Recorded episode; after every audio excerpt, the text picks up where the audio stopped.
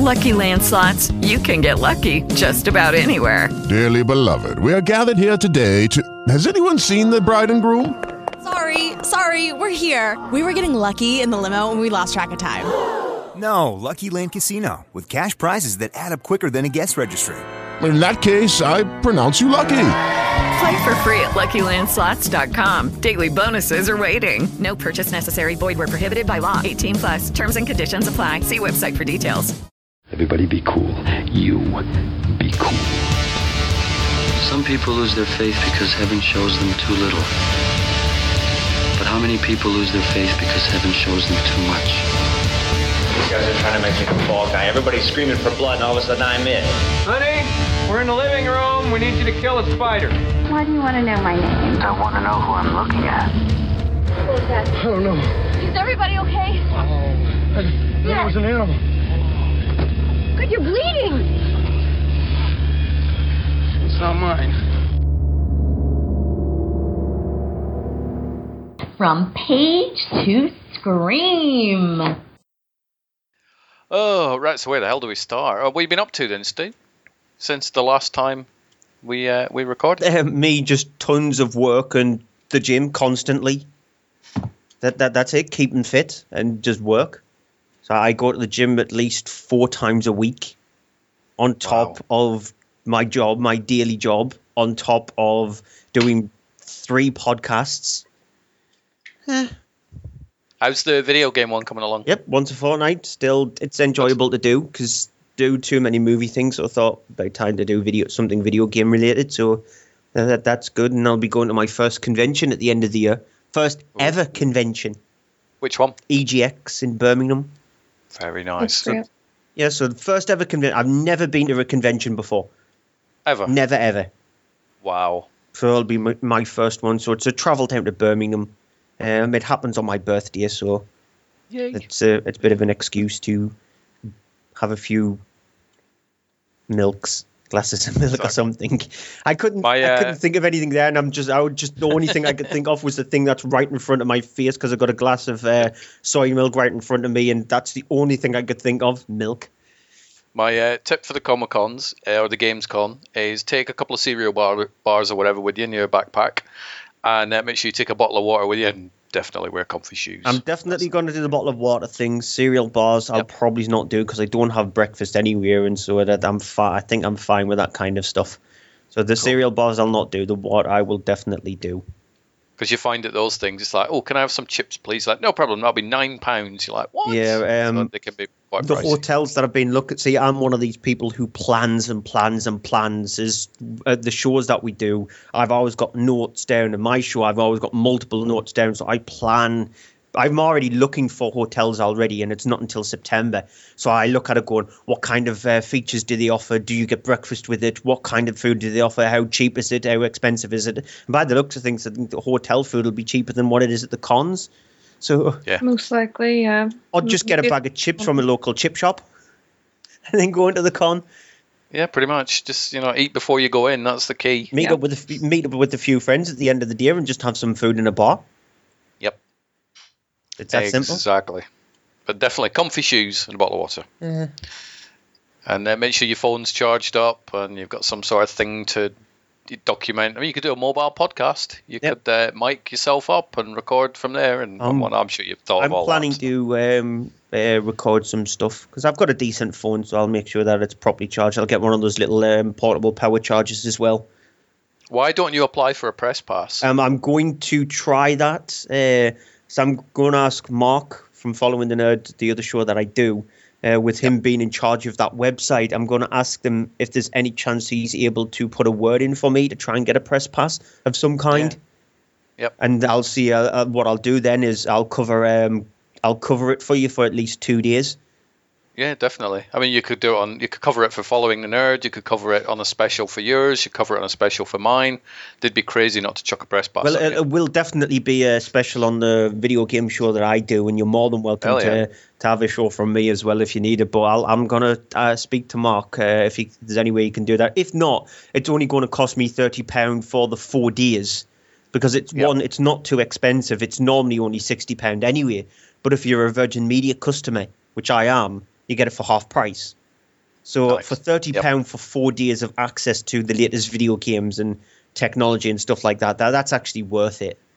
That's not bad when you compare it to a thousand dollars for the full length of San Diego Comic Con. Yeah. wow. But I'm not even going into the whole Because you'll go rant heavy. I will go rant heavy. Yep. Um, but yeah, so horror stuff. Uh, where do we start? Where shall we start, Steve? You've got loads of news. I've got a little bit of news. Yeah, we'll start with your little bit of news then.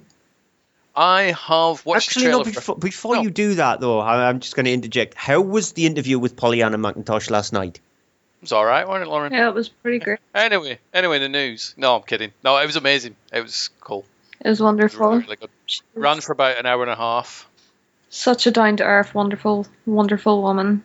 It just comes across so naturally. It felt like I was talking to a friend, which is Yeah. the key to this show. I think whenever we get a guest on, no matter what caliber of celebrity you want to peg them at, I think it's really important that it's just so casual and friendly, broken down and stripped, and just a genuine conversation. So it, it genuinely felt like I was talking to a friend. I can't. I can't wait to listen to it because I'm, I'm eager to to hear what the conversation you had with her and how in depth you go with her through her career and because she seems like a very intelligent actress, like the way she chooses her roles and the fact that she's she's not um she's not scared of taking something that's quite controversial or quite harsh or she really wants to get her teeth into the role that she's doing no pun intended with the woman but it, it's sort of she seems like that when you watch her in on, on um, in her films everything from exam up to the woman up to uh, everything white settlers etc so i'll gladly listen to that just wait for it to come out but it's nice to actually hear that she was really easy to speak to I think the hardest part was not going in depth in every single film she's been Yeah. in because she's been in that many films I wanted to chat to her about. I just, you know, we couldn't. We'd have been there for hours and hours and hours. And bless her, she'd only had four hours sleep that previous night as well because she'd been out partying. So you know, maybe she don't get that much sympathy because she'd been out Yeah. tearing the town apart. So, but no, it was really, really good. So Nice. that was that was good. So yeah, um, yeah. News wise, there is a film called K Shop coming out, which is a British film. They they dropped a red band trailer, and it's kind of like a Sweeney Todd type looking thing, and it's about a guy who sort of chops people up, puts them in kebabs. Nice. So very Very British. very very British. Um, so yeah, there's a red band trailer for that out and about. You can find that on my website. I really do hope that by the sense of it, there is some comedy involved in that because if that if they're taking that film very straight laced, then there's something wrong there. No, I think it is because the, the people who get chopped up and put in kebabs are the sort of drunk people that stagger into kebab shops and generally annoy the staff. So it's that sort of tongue in cheek and tongue in kebabs and all that Yeah, sort of. good because there's um So- there's a couple of films. There's a Japanese film I can't remember the name of it off the top of my head, which is about a woman who kills people and puts them in soups and feeds it to people, but that's played seriously. So I, I don't think that kind of movie though you can play it seriously because for some reason it just doesn't work. It always seems to play more of a comical kind of thing, especially on a kebab. Definitely. Even the premise, you just sort of chuckle. Yeah. And you're like, that sounds fun. It's not going to work in America because they're going to look at it. What? A ke- they probably do have kebabs, but kebab? They're going to have chili or garlic sauce with that, I wonder. They will. Yeah. That's what I have when I have kebab, chili and garlic sauce. My friend has um, garlic sauce with curry sauce over the top. Oh, wow. Just sounds Yeah. really wrong, and he's been persuading me to try and get a kebab with the chili and uh, with uh, the garlic sauce and the curry sauce over the top. But No. my stomach if you're would gonna, hate me. It would. All this work you're doing at the gym, forget it. What's the point? You know, this kebab would just kill you. Yeah. And in that So- case, for the, by the sounds of it, that film, the kebab will definitely kill you. it will do. I don't know when the release date is. It's sometime this year. So uh, keep an eye on that one. Um, I did listen to another podcast, the latest episode of the Bind Torture cast, and they had Paul Hyett on it, which was amazing. Um, so I'm kind of jealous because I spoke to Chris, who is the one behind Bind Torture cast, and I went, great episode. I was going to have Paul on this show, but you've pretty much asked him all the questions that I would have asked him. Thank you very much, Chris. Um, so I'm going to ask him if I can syndicate that episode, and then we'll have Paul Hyett once Heretiks comes out later on. Uh, but they go in depth in everything. They review the seasoning house, they review Howl, Then they bring Paul Hyett on, who's, who's there for at least 90 minutes and just tells a whole ton of stories. So I'm very envious of Chris Um, but I'd sort of check that episode out. But I'm going to try and get it on this feed at some point. Yeah, and if we do manage to get him, at least you'll have me and Lauren, so two other different sets yeah. of questions, etc. For him. Well, Paul said he will appear on the show because I left a comment on Facebook. I'm like, great episode. Uh, this show next? And he went, yep, therefore. Awesome. So, I'll definitely be there for that one. Touch wood. definitely. Uh, Walking Dead's back on. Mm. Anybody watching it? No. Me? No. No, me neither. Never mind. Mid-season finale. Yeah. Yay. And X Files finishes on the 22nd of February. Um, I've watched the first one. Same I here. haven't seen the other ones yet. I'm going to binge watch them. Probably. So I've got a week. Um, well, I've got ten days away from work in the first week of March, so I'm off from the fifth to the fifteenth. So it'll, I've got enough time to actually watch something. Yep. Lauren, you up to date with the old?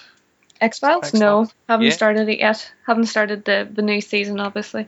Um, I funny enough, I kept seeing in work that uh, it was being advertised for Channel Five, Yeah. and uh, I thought, oh, fuck, I really need to catch up on that. But yeah.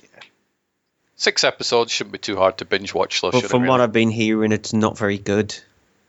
No, I've heard the first one, which I've seen. First one's pretty good. Second one's all right. Third one apparently is divided. People either love it because it's crazy That's and what I like, though. I like the or they hate the, it. the episodes that divide people. But the first one I didn't find very good, to be honest. I found it just it, it picked Everyone too much said that. apart. Yeah, everyone said that it didn't have any of the charm or charisma. No, it just didn't. It felt like it was undoing everything that the previous nine seasons did. And just the way it was actually plotting out just didn't fit with the X Files. It, it's like Fox thought we need to bring this show back, no matter the the quality of the script or the quality of what, what's going to happen, because we know it's going to do very well. And tha- that's the way the first episode felt to me. Yeah, So we shall see if it. We'll see if it comes back for a season eleven. Who knows? I think Fox do want to try and persuade um, them to make a, another season after it, but it, it's just down to the fact if David Duchovny and Gillian Anderson want to do that because they don't want to be lumbered with no, being known as Fox Mulder and Dana Scully all their lives. They they got away from that after finishing with the X Files, and they probably thought, well, that's it. That, that's the last time I'm going to be playing that. But obviously, getting plagued with when they go to conventions, when are you going to play Dana Scully or Fox Mulder again? They're always going to get constantly asked that question. I don't know if that's necessarily a bad thing, but they have impacted so many people's lives that they want them to be these characters. You know, I mean Daniel Radcliffe, you know Harry Potter, he's um, you know he's in a number of different films, and yet everyone still calls him Harry Potter. Or um, Sarah Michelle Gellar is always going to be Buffy. It depends on whether or not that role impacted your life. So I would never has- say that they would get annoyed by it. There, I ha- think there has to be a slight cut-off point though, because you can just uh, I might start a slightly grate on you because when Daniel Radcliffe's in his forties, if he's still going to be known as Harry Potter, it, it might actually start getting to you. So if I was uh, if I was an actor and I was, I was sort of like cast like that, it'd be nice to be recognised for something that I've done in the past, but I would still think that I'm away from that now. One of my first ever guests on the podcast was a British actor, and he played a very, very small role in Only Fools and Horses. And it was like one episode, and to this day, people still quote his dialogue back. And when I spoke to him, I said, Does it ever get annoying that people quote you? He went, You know what? As an actor, it's nice to be remembered for something, whatever it is. absolutely exactly. So. But yes, uh, I'd be more inclined to ask David Duchovny about Californication. I want that show to come back because that was awesome. So, and uh, Gillian Anderson about The Fall, or just get her to talk about how awesome Straight Heads is. Nope, not going to happen. So yeah, so that's my news anyway. So, um, Stu, what is going on? um, Lauren, do you have any? Yes, um, I ju- well, just a little bit. I wanted to um talk about trailers for The Witch and Green Room. Just wanted to give them a shout out because they've both got me very, very excited.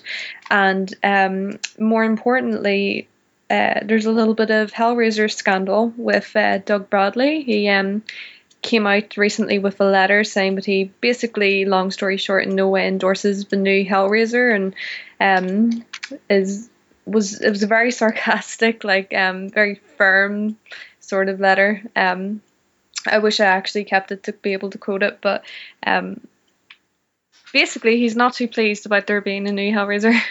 Yeah, it was things lot- like um, it's not going to be in it. Yeah, it was things like, for instance, for him to be in it, he read the script and he was told not to divulge anything from that script.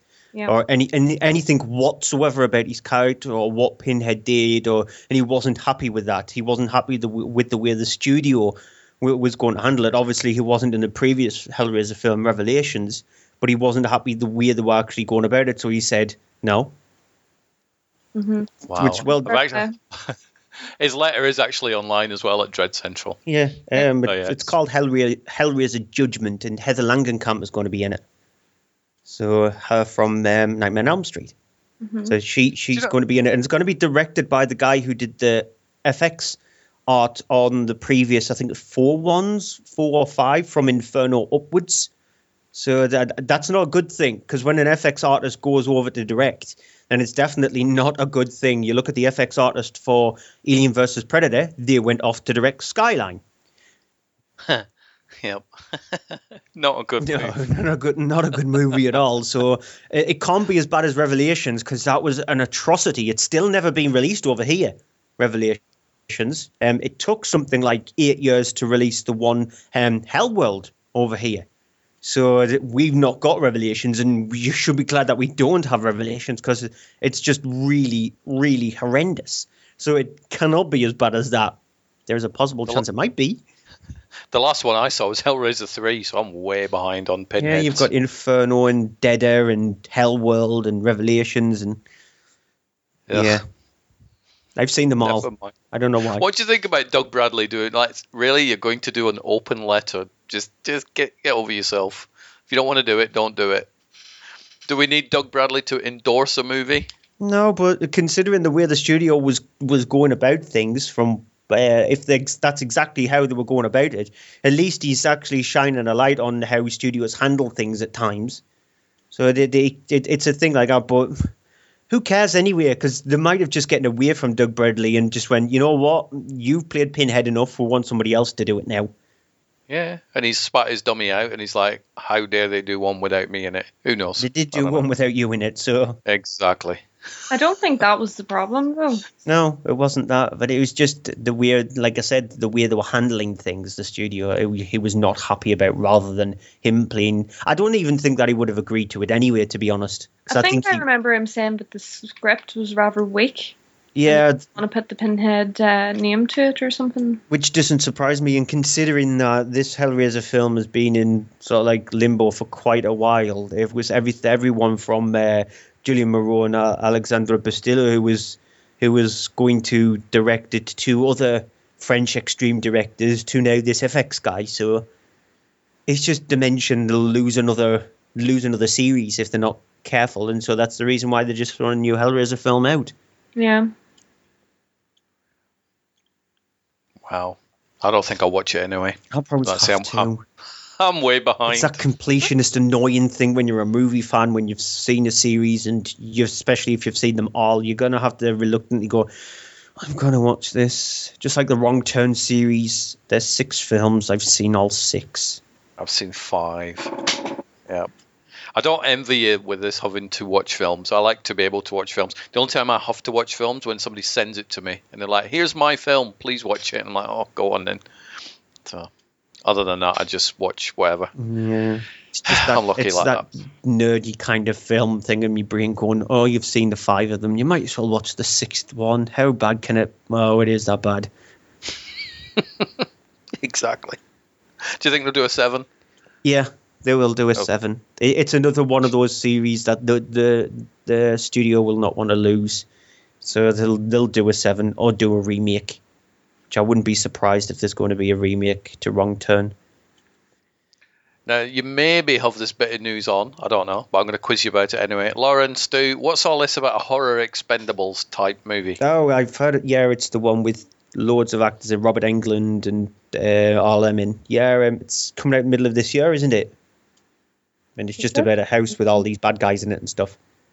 Is it like so? Is Robert Englund playing Fred Krueger, No. or is Robert Englund? So it's just the actors. yeah, it's just the act. It's thing, just the right? actors playing like different bad guys creations kind of thing. From what I've read, it sounds very similar in tone to Rob Zombie's new film Thirty One, where that one's like loads of badass clowns in a in a funfair kind of thing. This sounds pretty much similar to that, from what I've heard about it. What's your thoughts on it? Are you looking forward to it or are you apprehensive? Exactly. A bit of sound Yeah, effects nice going there. creak of a chair.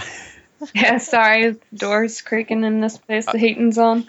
Um, yeah, I'm excited for it. Well, not, well, excited is not the word. I'll definitely watch it, you know. But uh, I don't know. We'll just have to wait and see. I haven't really spoiled too much about it for myself. I'd heard the whole oh, Expendables for horror sort of thing, but I never really um had the interest to delve in deeper. And now I'm glad because whenever it comes out, it'll just be nice and fresh. Yep. I'm a bit like that with trailers. If I watch one trailer and go, "Yep, I want to watch it," I try not to watch any subsequent trailers because what's the point? I'm going to watch the film anyway. So, Mm-hmm. so there you go. So, what else is new in the world of blood and guts? I don't know if Lauren's got any more. No, that's just my last one. You go on ahead. Um, just things like there's going to be another remake of Roger Corman's Death Race, Death Race 2050. Oh wow! Yes, set in the future. It's going to be. Is this one going to have Jason Statham No, he was only in one of them. One. Yeah, he was. And then Luke Goss took over. Yeah, for the previous, for the two after that. The, well, the second one was a prequel. Yeah. And then the third one, were, then, then they're actually not bad. No, no, they're watchable. They're very watchable. They're rubbish watchable, but they're not bad. They're like Fast and the Furious rubbish watchable, aren't they? You go, you know what? I'm not going to analyze the storyline too much, but it's entertained me. Yeah, so. it's I know I'm going to get people getting blown up and stuff like that, but I, I still think Paul W. S. Anderson did a decent job with the remake of Death Race, considering there were practical effects, etc. So, well done for him to do that. But another remake? I haven't seen the Three Musketeers, but other than that, I don't think Paul W. S. Anderson has made a really shit film. I quite like all his other movies. So, well, flame the me for that later you get onto the Resident Evil series, the shitter it gets. Yeah, I still like them. No. It's just entertaining drivel just to stare at and you know blow your sound bars out. Yeah, they're just drivel. So there, there is that. Um, have you seen uh, the Dead Rising film?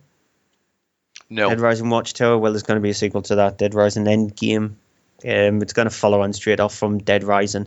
The film itself, Watchtower, was based on the third video game, so there isn't going to be a game that it's based on. So it'll be a, a new story kind of thing. So it, it was again one of those watchable movies. It, it was bad, but it was watchable at times because it's zombies. So what do what do you expect? Do you not think with sequels, I wish they'd bring numbers back because it gets freaking confusing. It's like if what was that new Dead Rising film going to be called? Um, not Watchtower, but the one. It's if you see Endgame, I mean, it's got the word "end" in it, so that might give a clue or whatever. But you wouldn't know which order to watch them in. Some of the Resident Evils, you're like, oh, which order to watch them in if you see them on the shelf. Yeah, it's just like uh, in the new Texas Chainsaw Massacre film, just called Leatherface, and so that's a prequel to the prequel that happened. So we had Yeah. a prequel already. Um, we've had Texas Chainsaw Massacre at the beginning, so we've had a prequel to the beginning. Now we're going to get a prequel to the prequel. Just go back to the days when it's like Friday Thirteenth one or not one, but then part two, three, four, five, six, and so on. Just Yeah. it gets so much easier. It's- It's confusing enough with the Fast and the Furious movies with their titles. It's like what? Which one's which? Because you keep changing them. Yeah, uh, but it, it's just from the um, the the thing on IMDb about Leatherface. It just sounds awful, and it's it's prequel about a teenager leather, teenage Leatherface who escapes from a mental hospital with three other in, inmates, kidnaps a young nurse, and takes her on a road trip from hell. Along the way, they are pursued by an equally deranged lawman out for revenge. Now, it, it sounds crap, but there are two things that is making me go, I want to see this. Insanity. No, the directors is mm-hmm. Alexandre Bustillo and Julien Maury. So I'll watch Yep. anything that they make. And Lili Taylor's in it. And I'll watch anything that she's in. Because I think she's a fantastic lovely. actress. She is. Yeah, she's lovely. So those two things are making me interested to watch it. But the description sounds terrible. However, I'll I'll get onto a Alexandre Bustillo and Julien Maury film a little bit later on. But they, they can handle that kind of terribleness if that's the case. So we'll we'll see. But um, more news: Rings, which is another remake of Ring, um, has been pushed back from its April release date. Now it's coming out on October the twentieth, so in time for Halloween. Do you think that's purely because of the release date, or do you think it's like, oh, oh Mm, It's just, I think it's the release date. They just want to put it there. Mm. Um, Todd McFarlane has announced that he's doing another Spawn movie, and that it will be more horror focused and be a hard R. Okay. So that that's a good sign. I quite like Spawn. I thought it wasn't bad. It, it's it's it's an interesting film, but yeah, we'll we'll see how that goes. Uh, Johnny Depp has been announced to play the lead role in Universal's Invisible Man. Ugh. Is he just not going to show up but just get a big fat check? Probably. he's- So, Yeah. do we know what era they're going to set the Invisible Man? Is it going to be an old classic one? Is it going to be a modern one, or do we still not know Don't yet? know yet. I haven't a clue yet. So Do we do we care? Kevin Bacon already did in Hollow Man, so that Exactly. and you- Christian Slater did it in Hollow Man too. yeah. Well, no, he didn't. Did he not? no, he yeah, he did, but um, nobody Oh, actually yes, wants to remember that. He tried. I'm like, damn it! Did I get my casting? No, you're. um, there's going to be a new Saw movie, Saw Legacy. It's in development at Lionsgate. I didn't hear about that. Yeah, there's going to be several saws, isn't there? Apparently, Yeah. they're not just looking to do a one-off. It, it's Well- rumored. It's rumored that James Wan is going to be coming back to direct it. Yeah, he's definitely back as producer, isn't he? Yeah, and well, it- Leigh Whannell is supposedly going to return as well. So both Leigh Whannell and James Wan are supposedly going to return. So we'll see. We'll see what happens with that one. And Danny McBride has joined the cast of Alien Covenant. yes, I'd heard about that. What a that's random, isn't it? It- it- It's a head scratching. It really is. Truly is. Yeah, considering that they're not going with Rooney Mara's character. She's not going to be in it. So they thought, eh, let's get Danny McBride. Why is Rooney Mara not going to be in it? I thought it was supposed to be a direct continuation from. Nope, she's not going to be in it. She's not going to be playing the character that she played in uh, Prometheus at all. So it, it's going to be set, I think, some like 20 years after the incidents that happened in Prometheus. But yeah, she's definitely not going to be in it. Michael Fassbender is, but Rooney Mara isn't. So, Well, that's a bit crap, isn't it? exactly. And uh, the trailer for The Purge election year dropped. And so that's oh, out yes. on That uh, looks great. July. I haven't checked checked the trailer out, but what did you guys It's think? out July 10th. It looks more like the more Purge. Simple as that. If you've seen the trailer for the previous Purge movie, it looks exactly like that. The way the trailer actually pans out. And it's got a continuing character Yeah, it from one has, of the yeah. other Purge movies as well, isn't Yeah. it? So, Yeah. Cool. But I still think that the Purge, I would have more preferred, even though I don't like them, it uh, to be a prequel. So you see what the first Purge was like. The the kind of reaction from people um, in America when they find out that they are able to kill people for twelve hours for the first time. I think that would have made a much more interesting movie to, to see how people go about doing it from the their first taste of it. True. So that's, That'd have been far more horror based, wouldn't it? it that one? still Can would have been a much more Wow. interesting movie than um, going Yeah, off would. with a, a sequel to the, the second one. Just- See, I'm the opposite. I find it more interesting because it doesn't spoon, spoon feed, feed the audience. It just kind of throws you in at the deep end and expects you to keep up. And I admire a film that has the, you know, the audacity almost to do that, as opposed to give you every detail and lay it all out for you. That, that's that's where I think as well. But I think with the Purge series, it might have worked better if there if there was a prequel. It's just that it itch when you watch it, going, I really wonder what the first one was like. I just I want to see it just for the people's reactions to it, rather than just seeing um, people getting slaughtered again. That, that's just uh, just the kind of reactions from from just normal citizens finding out that they are able to pick up a shotgun and blow their next door neighbor's head off. Now, Lauren and I discussed last night we're going to put Pollyanna McIntosh in everything now. So we need her character from the woman to be able to go out and purge. Uh, So that would I'd watch that. I'm in. Um, that'll be the first ever. Uh, that'll be the first movie to be a um, certificate uh, XXXXX. yeah, X. well, and then we could turn it all into a Lego movie as well, just to keep the franchise going. So you Yeah, go. you've got to go across all gamuts. There's going to be a, an animated film. There's going to be a musical. There's going to be a stage play, a TV series, a video game. Yep. Everything. Uh, will definitely not be awesome. No, that'll be violent. Yes, everything So, will be gory. Yes. And that's it. That's all I've got news wise. Cool. It's going to be a nice sort of lean show this evening, which is which is all right, isn't? Although Stu's watched a shit ton of films, Yes. so you know, there you go. Making up for last Um, show. Yeah. Who wants to start? How shall we do it? Uh, Lauren, do you want to go first with things you've watched? I'll go first. Yeah. So, um, I didn't just watch things. I have a couple of other like things relative to the podcast. Um, watched a couple of films, and then I finished playing Alien Isolation. Nice. Um, it didn't really. I must say, I was kind of left a bit disappointed. Um, well, I'll tell you the backstory first. There was like, got the game last year, played through it, then kind of set it aside whenever we moved into the the flat, and uh, it was forgotten about. Then the um, have it on Xbox, and the disk drive on the Xbox broke, and we couldn't get playing it. But then had to get it sorted that uh, we set up um, the storage of the game onto a second Xbox, and uh, after a whole load of rigmarole, it seemed like it wasn't going to save the um, file over, so I was going to have to start again. But whenever we played it before, literally, like literally, I was like on the last like fucking 20 minutes of the game. So it was really, really annoying the thought of starting again. But thank goodness it all worked out, got it sorted. And then it just fucking ended. And I, I don't want to go into details or spoil it for anyone or whatever, but it just. I didn't like it. I didn't like the way that they finished it. I'm assuming they finished it that way so that they could like um uh maybe be open to the idea of the sequel game, but I just I, I didn't like it. I felt personally that it was a little bit of a cop out. See, I played that game probably about three or four months ago. I found it really, really slow, and I only played it for maybe an hour. I just could not yeah, get yeah, into it, it. it, it doesn't get started for a good hour, hour and a half, um, because the first hour is pretty much you just exploring, um, looking at the the every minute detail of what the creator going. Oh my god, they've actually created that. It looks exactly like it from the film, and so that's pretty much what you do for the first hour before anything actually happens.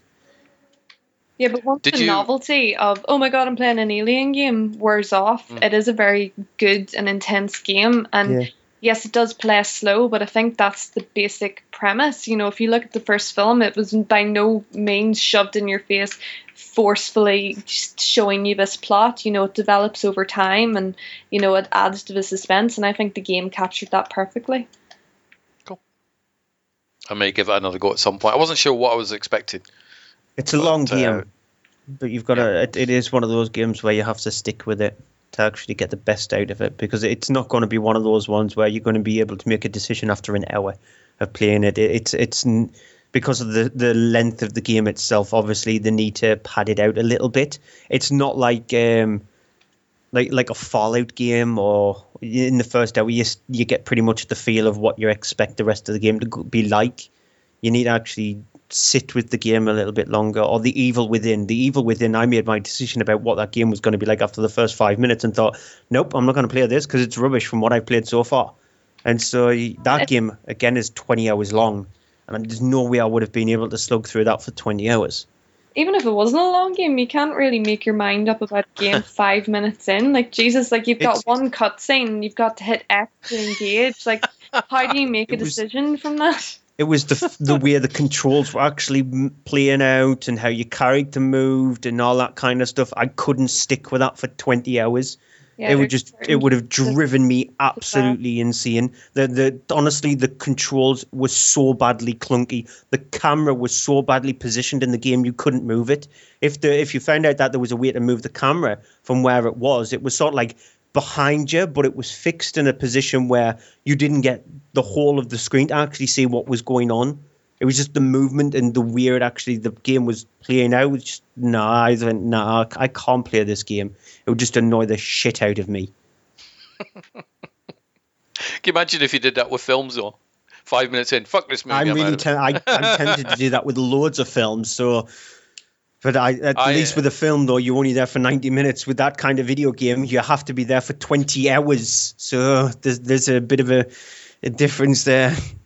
Sometimes I'll give a film the half hour rule. If it sucks for a full half hour and I think I'm absolutely hating this movie, I just bail out. But it's not often that I have to do that. But I just still suffer through it. Like I had to watch Alvin and the Chipmunks, uh, the the the new one, the road chip.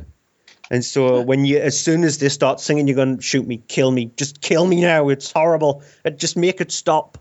And they, they still continue to do that. But you're sitting there, I've got to review this thing, and now they still singing. It's just annoying. So Can you not find? You could probably review it just off half an hour though. Go, you know what? Shit. This, if you like the first three, you'll like this one. However, it sucked. I'm just out of here. Next. two word review: chipmunks suck. Or just use the famous words. Andy's going to review the new Alvin and the Chipmunks movie. There you go. do that. Just get him to do it. That's it. Yep. yeah. So where were we? So moving on from Alien Isolation. yeah, exactly. I'm now playing Shadow of the Damned, which I'm really, really enjoying for a specific reason, but it reminds me so much of the play um, of Alice Madness Returns, which is my all-time favorite game, second to Gears of War, um, and Alien Isolation is another favorite now. But um, Alice Madness Returns is just such a visually beautiful game and it's very very relaxing in points to play because it's just so beautiful and i find everything right down to the layout the monsters the names of the monsters the soundtrack absolutely everything just flows the way it did in the madness and i really really love it i love the style of gameplay it's very laid back um it's a, there's a lot of shooting, which is great because it makes you feel like you're really good at the game, even though to be honest, I probably really suck. And um, it's just great. It's just this really really fun game, and I think like um, a lot of people really missed the beat on it because anytime I've spoken about it on Twitter, people have been like, "Oh, I was curious about that, but I didn't play it," or I did. Um, you know, like people saying certain things, and also as well, what I really like, um, uh for the most part, there's none of that stereotypical misogyny that comes with games. It's like there is a little bit, a little bit. I don't want to go into details, but for the most part, it's it's quite sweet, and it, there's none of this, you know, bullshit about you know men and women or anything like that. It's about uh, demon hunter has his girlfriend kidnapped by these demons and being taken into the underworld and he's going to rescue her and the love that he has for her comes through and it doesn't come through in a saucy disgusting hypersexualized way um I think it just works really well. Having said that, there is one point where it is just absolutely over the top ridiculous, in which she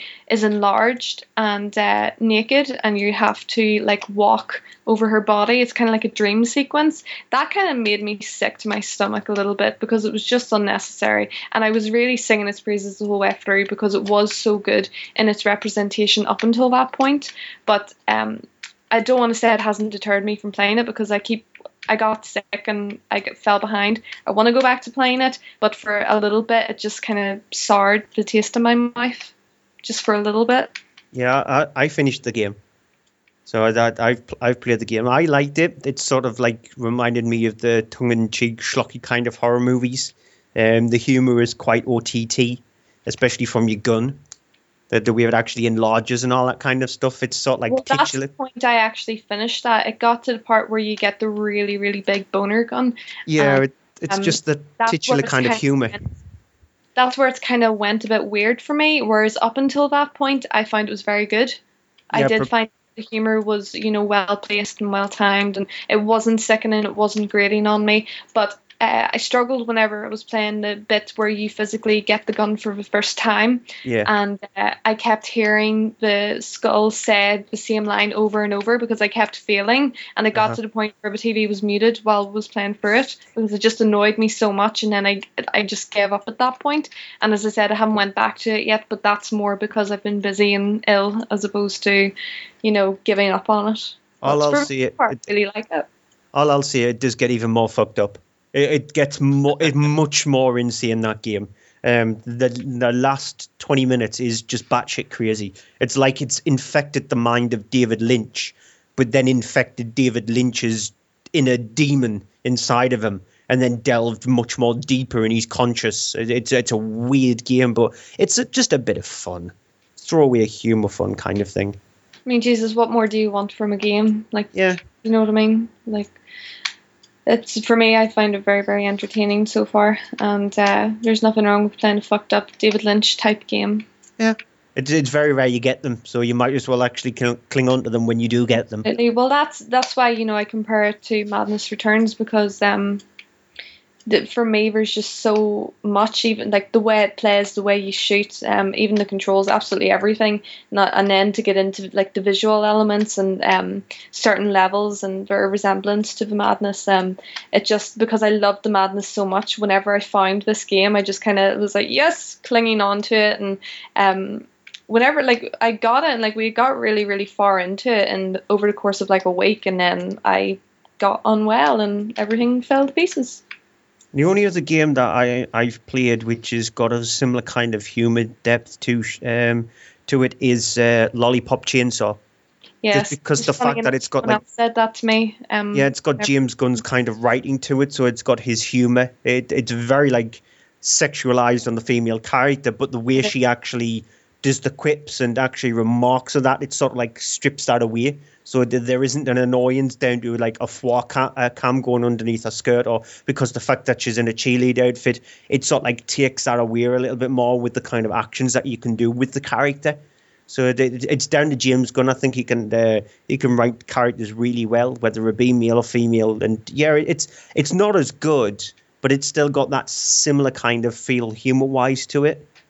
Yeah, oh, I don't want to say anything until I, I'm willing to give Lollipop Chainsaw a go. It's just I've never played any of it or even seen any of it being played, so I can't really I can't comment. But one day I'll get back to you on that. Yeah, it's I've played that. It's very, very arcadey. Yeah, it is. So it's, it's, yeah, I it's finished good. it, so I managed to get all the way to the end of the game. But yeah, it, it is a bit. It's very arcadey, but it is one of those ones where it just it's there to just have a little bit of fun. Yeah, so you could imagine standing in a video arcade with that one and just you know putting 10p's or quids as they probably are now, just feeding the machine and playing the game. It's that sort of feel to it. Yeah. So it is good. Yeah, Right. and sorry, um, I'll Sorry. quickly get through the rest here. Um, as as you know, I was at Slipknot, so um, Lucky you. what? I said, lucky you. Ah, yes, it was. Uh, well, you can hear, you'll hear all about it tomorrow or whenever the um, Pollyanna McIntosh interview is uploaded because we had a little, um, a little catch up and I got more into details there. So, um, I'll not steal the time here. But um, I watched um a lovely. I said lovely. I thought it was lovely. It was actually quite brutal. A little film called Felt which um, follows a woman struggling with the um, sexualization of women in society and um, abusive men, and her reaction to that on a subconscious and devious level, and the way that it changes her as a person, as this introverted, shy person exploring her own body and exploring nature and um, being creative through both of those avenues um, going from that to getting more loud and expressive and violent and um, trying to get her life on track, but unfortunately it doesn't work. And it's just, it's, it just hooks you. I actually hadn't even heard of it until I saw on Netflix. Um, excuse me, you know the way whenever you highlight it and the um, the images come up.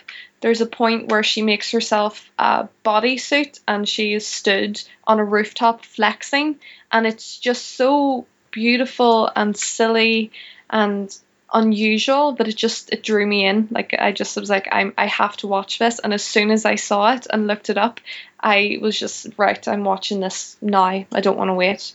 Um, it just grabbed me, and um, I find it really really interesting and hard hitting. Okay. Okay. And that's on Netflix. That's on Yep. Netflix. Cool. And I saw Deadpool, obviously, not really Same hard here. still. Um, and then the only other films that I watched were Cube and Hypercube for the first time. Oh, what do you think of Cube? I like all three of them, but obviously the first one's the best. Haven't seen the but- third one yet. I loved the first one. Second one I thought Mm. was overly ambitious and not very well executed. Uh, much like um, you know what it reminded me of, and I couldn't remember the name of the film. I had to ask someone last night, but um, the film The Cell with Jennifer Lopez. Yeah. Yeah. beautifully done visually. Like there was some really, really expressive visuals in there, but not very well executed.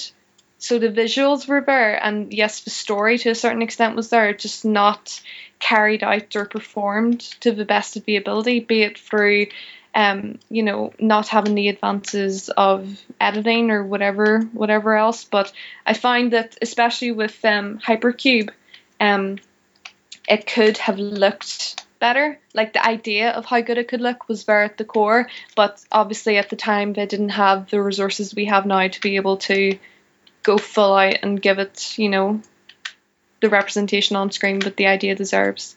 Um, Having said that, Cube I really, really, really loved. Hypercube last night, whenever I watched it, I was just like, oh, is this nearly over? And you know, whenever you're really still, like you mentioned, being stubborn earlier, Stu, and having to um, follow through with a franchise, I'd be a little bit like that once I reach like the halfway mark in a film. Whenever Yeah. I'm like, oh, I'm not really enjoying this, but I'll be fucked if I'm going to let it beat me. I'm just going to continue on and keep watching till the end anyway. It was one of those situations. Cube 3 you could skip, also known as Cube Zero, because it's a prequel to the first Cube, it and loses it's not the- as its good as. intelligence, doesn't it? It just doesn't Yeah. feel like it's it's a smart film because at least Cube and Hypercube, they're very smart with the mathematics and uh, the way they Oh, actually put them together. It it, it belongs in um, alongside films like Fermat's Room and um, stuff like that. Even look, even looking, even though it's not a horror film, but looking at some like Primer as well. Where you're scratching your head a little bit about what's going on. Now, Primer, you actually need to majorly reach into your brain and massage it just to understand what's going on with that film. But Yeah. if you're interested in that kind of intelligent horror, um, it, it falls down that. And I'm a huge maths nerd, and so I was lis- watching it, sort of like mouth open, going, "I can't believe they're actually doing this in a horror movie," and I'm just rubbing my hands. Yes, this is awesome. This in a nerdy kind of fashion. Yeah, So- like I don't pretend to understand anything to do with maths, but um, just the methodology placed behind it and the concepts and um, the whole representation of mathematics and like uh, it's that whole sort of thing like flower of life and basic cells and shapes and forming and evolving and numbers being endless and the universe being infinite and numbers are infinite. And it's just I, I love all the ideas like um they were all just there in a in a hat ready to be picked out just not in the way that I think fully represented represented the idea if you know what I mean. It just it could have been done better. That's one film I must say I wouldn't actually mind someone like James Wan having a stab at Yeah. remaking. And it's very, very seldom you'll hear me say about something being remade that I'm like like, whoa, super, super excited about. Like it's just at the point now I don't care about remakes. Like just let them tear on is what I say now. But Yeah. I would be excited if someone someone along the lines of James Wan came along and said, Right, let's do this and that would definitely get my attention. Yep. Definitely, definitely. And that's it. Cool. So over to you two. Right. Well, what have I watched? I've watched quite a lot, actually. But most of mine I've watched before. I rewatched Raze because I sat Annette down and we wa- rewatched that one. I think I, I She'd nev- watched it as well. I think I've seen it like three times now. I've yet to see she, it. She'd never seen it, so I'm like, you really got to watch this film. Uh, it's just as amazing watching it the second time. I also sat down and rewatched uh, Bound to Vengeance with well. So thank you, thank you again for that one, Lauren. Yep. So watch both of those. I I should watch Felt. I think um, it's not up there alongside Raze or Bound to Vengeance, but I can picture you watching it and finding the, the core elements quite interesting. Cool. So you should I- check it out. sat down and watched Offspring from 2009 in preparation for the Pollyanna McIntosh conversation, which um, on the podcast we do sort of say that it works better if you've watched a woman and then you go back and watch Offspring Yeah. because it just it adds a whole new sort of dimension to the woman. So that's pretty awesome. I watched half of the woman again, but then had to break off to speak to the woman herself. That was awesome. Um, we rewatched The Purge and The Purge Anarchy love those movies. I can't get. I want them to do um, Purge in London, so people flinging like harsh language at each other and chucking deck chairs or whatever. No guns. Um, I watched a short film which you can find on YouTube called Twisted Part One, shot for one and a half grand, and it's a 22 minute sort of throwback to slasher movies, and it's pure indie film. We're going to have the guys on a podcast as guests at some point, so I'll share the link so you can check that out. It's a lot of fun. Looks really good for one and a half grand. Not bad at all. And I watched a film called Last Girl Standing, which I put it on, and I thought, oh god, here we go again. It's another slasher movie, and it's a girl running through the forest being chased by a lunatic and whatnot, and she survives. And I'm like, okay.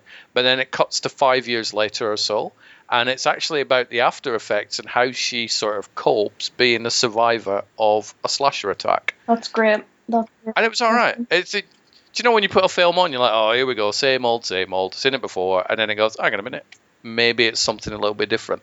Yeah, it starts out with the sort of basic tropes and then surprises you, so you know you really grabs your attention by the time it really gets into it. Yep, it was one of those films where I put it on, I thought, yeah, I'm going to give it the half hour rule, and if it doesn't impress, I'll get rid of it. And I ended up watching it for the full hour and 31 minutes or whatever it And was. what's the name? It's called Last Girl Standing from 2015, and it's directed by a guy called Benjamin Moody. Mm. Um, it is coming out in the UK on DVD, I think within the next few weeks. I was asked to review it on behalf of a website called Fan Carpet. So I thought, oh, that'll do, because uh, the guy in charge of that is not a massive horror fan. So sometimes he'll get in touch and he'll say, Do you want to watch this one? Looks like a bit of a gory horror film. I'm like, all right. So thank you, Mark, for that. And oh, yeah, the other one I watched gets mentioned a little bit now and again. Finally, about an hour and a half ago, I finished watching Frontiers. Nice. Oh. Mm. Mm. We we put it on. It's one of these I've got inside Frontiers, and we Annette and I have just never got around to watching these things. I'm prone to buying a DVD, and then because it's in the house, I think, well, it's not going anywhere. I can watch it whenever, and then never getting around to watching it drives me at the wall. So we decided we're going to watch Frontiers and see what all the fuss was about. First 15, 20 minutes, we're like, this kind of isn't the film I thought it was going to be. I'm not quite sure whether we're enjoying this. Holy shit! Now I see why everybody's raving about it. Um, yeah, I don't want to go into plot spoilers, but Jesus, Yeah. that film kind of deserves the praise it gets. Yeah. Um, Xavier Gens was the, the director of it. His brother Christophe Gans did um, Silent Hill, and he went on to do The Divide and Hitman. Hitman, yeah. but The Divide, I I actually quite like The Divide. Where would you put it compared to Frontiers? I, I think near, I'm Frontier, guessing. I think Frontier is his best film. Xavier Gens's best film, in my opinion. It is insane that movie. It, it's It's stupidly brutal. and we knew nothing about it. All I knew was people have loved it and what it was called. That was it. I knew nothing about the plot line. So it's like, what sort of movie is this? And yeah, it's really, really good. So it's I could see why it's up there with Martyrs and the Woman and Inside and all that sort of stuff. So yeah, I don't know if there's one I'd watch again. No, I wouldn't watch it again. To be honest, I didn't really enjoy it. Really? No, I didn't. And you know, I love Martyrs in Serbian film, which are like we always reference as like two brutal Hmm. foreign films. But um, and I it was put to me that Frontier is on, is on the same level as that, and I just I just didn't like it. Um, I might give it another go, but like you said, it is not at all what you're expecting. I don't really know what you're expecting, but um, it's, just but- not that. The best way to just, the uh, best way to treat it is it's very much like the modern day Texas Chainsaw Massacres. So like the Yes, Texas Chainsaw yeah. Massacre in the in the beginning, not the like the one that was released last year. Um, it's very much like the Texas Chainsaw proper one. Massacre, the Michael Bay direct uh, produced ones. Because it, um, yeah, the Jonathan Liebesman directed one. Um, it's very much like that. It's got that kind of feel to it. And a very sort of Wolf Creaky sort of Yeah. yeah nastiness to it. But it's I'm glad I watched it, but um, I don't think I need to rush off and watch it No. again. But that that was mental that film. So that was my evening's viewing. So, but yeah, it's recommended. So there you go. Uh, over to you, Stu. What you watch? Well, um, I watched Among the Living, which I've been waiting to see that film for quite a while. It's out in the UK in two weeks' time. Uh, the Julien Maury, Alexandre Bustillo one. So when you were talking about Inside, the people who directed that and Livid, um, this is just about three kids who stumble upon this abandoned theme park. They have sort of like anger the person who's living there because they discover a woman in a trunk, and this thing decides to uh, track them down, start killing their parents. So it's just the way uh, Julien Maury and Alexandre Bustillo direct their films, like the the brutalness of uh, Inside. Um, it's it's not as brutal as that because Inside is stupidly violent. That's actually getting remade.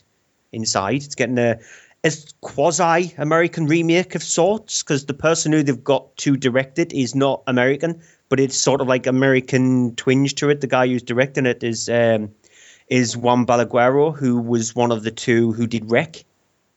Okay. So he's doing the remake of Inside. So I've got high hopes for that, and because I love uh, REC, so he's backing away from Paco Plaza. They've both gone off on their own, and he's doing the remake of um, Inside. But yeah, Among the Living, it's not their best work.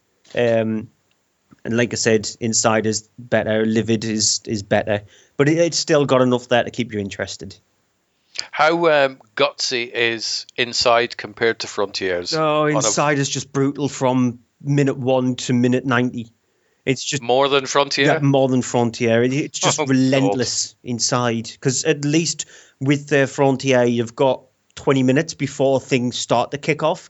With Inside, it's just nothing but nastiness. The woman who's in it, who does all the horribleness in Inside, she's actually in um, Over de Vivant, if you want the proper title of it. She's she's actually in that, and she she's nasty in that as well. So she she loves playing the really grotesque, horrible people. She does it with a plum. She's got that kind of look to her. Like she would be brilliant if she played um, uh, Sadako in uh, The Ring, a more adult version of it. She's got that kind of eerie look to her. So I, th- I think she would be brilliant at that. But yeah, it, it's watchable. Okay. Yeah, the Forest, which I watched Yeah. today. The Forest, did did you? Is it not out until the twenty second, or did you get a screener? Yeah, I've got a screener of it. It's out um, next week. Yeah, it's out on next Friday. But I, I've seen the Forest. It's rubbish. It's Oh, the the premise of it's really good though, isn't it? You're like, you know what? That sounds like a really good story. it storyline. never fully utilizes the premise one iota because the premise of somebody going to this thing called a suicide forest in Japan, which really does exist, and then um, her looking for her sister who's gone there is an interesting premise. But the the actress who they chose to play the lead role, she's annoying as hell. She is really aggravating throughout the film. The Lead drummer. Yeah. I would have thought she would translate quite well over to her. No, she, honestly, it's it's. I, I think it might not just be down to her. It might just be down to where it's directed and the the kind of script that she's being given, etc. But she is ag- aggravating. The The film has no scares in it whatsoever. Absolutely no tension in it whatsoever. Just got no redeeming features. It doesn't even make um, the forest seem eerie or beautiful in that kind of way that you would expect it to. The second you step into it, you expect to feel the rustle of the trees or the, the creepiness of some kind of fog running up your arm or something like that. But you have no emotional attachment to anything that happens in the film whatsoever. It's just it's it's an Ameri- it's you can definitely feel it's an American horror because it just has absolutely no feeling to it. Damn. So just avoid that. When it comes out on DVD or Netflix, watch it then, but just don't go out to, to the cinema to see it. Um, when that does come out, um, Freaks of Nature, which um, it's it's an, it's one of those silly throwaway kind of movies. It's, it's a town where aliens um, once appeared on this town. Now this town is inhabited by humans, vampires, and zombies. They've all supposedly been able to live in harmony together in a way. Uh, zombies and vampires go to the same kind of school as humans, and then these aliens come back, release this monster on top of there, and it causes the vampire, zombies, and humans to team up together to stop the aliens. That, uh, it sounds like somebody wanted to make about three films and thought, I'm just going to cram them all into Yeah, one. There's a character in it called Stuart Miller. Really? Did that make the film any better for you? No, because he's an you? absolute dick. Oh no. he's he's this he's this fat guy with glasses on, and I'm not fat, but I do wear glasses, and he gets killed within like two minutes of being on screen. He's, he's I'm glad that he was because he's stupidly bad, and I don't want to re- be represented by somebody like him because I think if an apocalypse like that happened, I think I might have been able to survive longer than two minutes. I think if we speak to the filmmaker of that at some point, Lauren, I'll be like, "Why did you call the character Stu Miller?" He's like, "Well, I once sent my previous film out to this uh, podcast star, and he reviewed it and he hated it." yeah. That'll be funny. That I'll actually shake his hand if he did that. Because I, I don't mind being sent up. If if somebody, if I was ever um, a famous film star or something like that, if Matt Stone and Trey Parker or anybody like that wanted to take the piss out of me badly, I would turn around and say, "You can do that. One Do it. stipulation: I've got to do the voice. That's it. Yeah. I would gladly do it. Oh my God, they killed Stu Miller, bastards! Yep. Yep. Go for I it. would gladly let them do that, but yeah, it's it's it's a throwaway kind of film, Freaks of Nature. It's it's one that will pass ninety minutes away fine. Okay. Uh, Pride and Prejudice and Zombies. Oh God. See, ugh, is that as bad as it looks? Yes. I think it God, looks yeah. like great fun. It, God, it's, the trailer is mis- mischievous. It's very mischievous. The trailer, because um, it it just doesn't have the fun of it. It sags a lot. There are times where it's the what the director has done is he's took he's took the original material and thought that you know what we need to actually split it, and so we need to make the Pride and Prejudice side of stuff uh, stand out more so than the zombie side of stuff. And he keeps forgetting to add the zombies to the the mix, and then when he does, it just feels completely disjointed. It feels like you are sitting down and watching Pride and Prejudice, and then you're watching a different zombie movie just being stitched into it. So it, it's badly created. It, it it's But got that's some. pretty much what the book is. yeah, but it's got you some. know, fun- like you are taking this classic work of art and you know incorporating this horror element, but that absolutely does not belong. So I think they were going for a sort of like as you said. I'm sure you're not wrong. I think it would grate on me too, but they just you know copy and paste this horror segment into films such as you know Pride and Prejudice. But I think that's the point. It's the novelty of want to watch a really intellectual film that's full of love and storyline. Oh, but wait, we're going to make it way interesting for the year 2016 and include zombies. You guys still like zombies, right? I mean, Walking Dead's still a thing. Uh, is this what you want? Is this what you want Hollywood to make you? And you know, just kind of buy into that whole spiel and Not uh, the way fix- giving the people what they want. not the way this film's handled because it's called Pride and Prejudice and Zombies. It's not Pride and Prejudice with zombies or a sprinkle of zombies or something like that. It's and zombies. So even though it's an and role, you still expect some zombie action in there. And so when it does get to the zombie action, it pretty much cuts away from it. So you've got these kick-ass female characters who are fantastic at fighting, who's brilliant with swords, who doesn't care what men think about them, but still have that sort of like part where they go, actually, I do want to be married in a way. And so you've got some good characters like that, very well written characters, very well acted characters. And then when you give them the zombies to fight against, you shy away from it and you just forget that they are part of the film. It's it's a bit pointless. Oh. Um, I finally sat down and watched The Green Inferno. Oh. Because yeah, it's out on Blu-ray and DVD on Monday. It was released in cinemas last week, um, short run, and then straight out on Blu-ray and DVD. I'm a, Yeah, com- leaked or something a while ago because I got it whenever it went up online. yeah, I completely agree with what you thought of it, Lauren, because you weren't too impressed with it, and I wasn't too Like I impressed with it. I really, really wanted to be, but he just he pissed me about that much. It was just like, oh, it's being released this week, then this week, no, next week. Ah, I got you again next month, fucker. And it just it went on for so long. It got to the point where like Eli boy, I don't really like you to begin with, and you're tugging on my heartstrings here. So fuck off. Either give it to me or don't. And then got a copy of it, and then realized that ah, yeah, this is Eli Roth. Oh yeah, I don't like him. Laugh out loud. What was I doing? Yeah, and he does make his obligatory appearance in the film. It's one of those blink and you miss it kind of. I where was he? I don't I don't know. trying to remember exactly, but he, I did see him. I, I think he's very early on in the film. But it's just a blink and a miss. And I think he also might play um, some kind of character who's sort of like being eaten by the cannibals. Yeah, Um, because he came out with all this. That's the other thing that annoyed me about it. Um, he came out with all this bullshit about oh, it's a statement about modern social justice warriors, and you know these people who take a stand for things and not really take a stand for things. You know, as in like donate a fiver and uh, maybe tweet about it and then forget about it for the rest of your life and you Yeah. know make out like looking back on them saying oh i once did an awful lot of work for mental health or or for animals or um or for cancer you know and it turns out you like donated a small tiny amount of money and uh, claim to be this you know wonderful person when you're not. And fair enough because i mean like with twitter and facebook it's very very easy to make people think that you're a wonderful person donating money here and there or standing for causes or whatever else. But in reality you're really just sitting there on your phone and not really doing anything about it you know like really. And uh, i totally get that but just the way he came around it it was just so high and mighty and i was like eli you've completely lost me I mean, if I'm looking for sort of political commentary, I generally don't go to the Eli Roth section Exactly. of my DVD. Go, oh. I need to learn something and be educated, right? Or ah, where is Roth? You know what it reminds me of? It, the, the audacity of the whole situation and the way he talks about it. And, like, fair enough, he, he's a man who's proud of his work. I respect that. It, it wasn't for me, but I in no way, like, take away of it. Yes, you've made this film kudos sort of thing.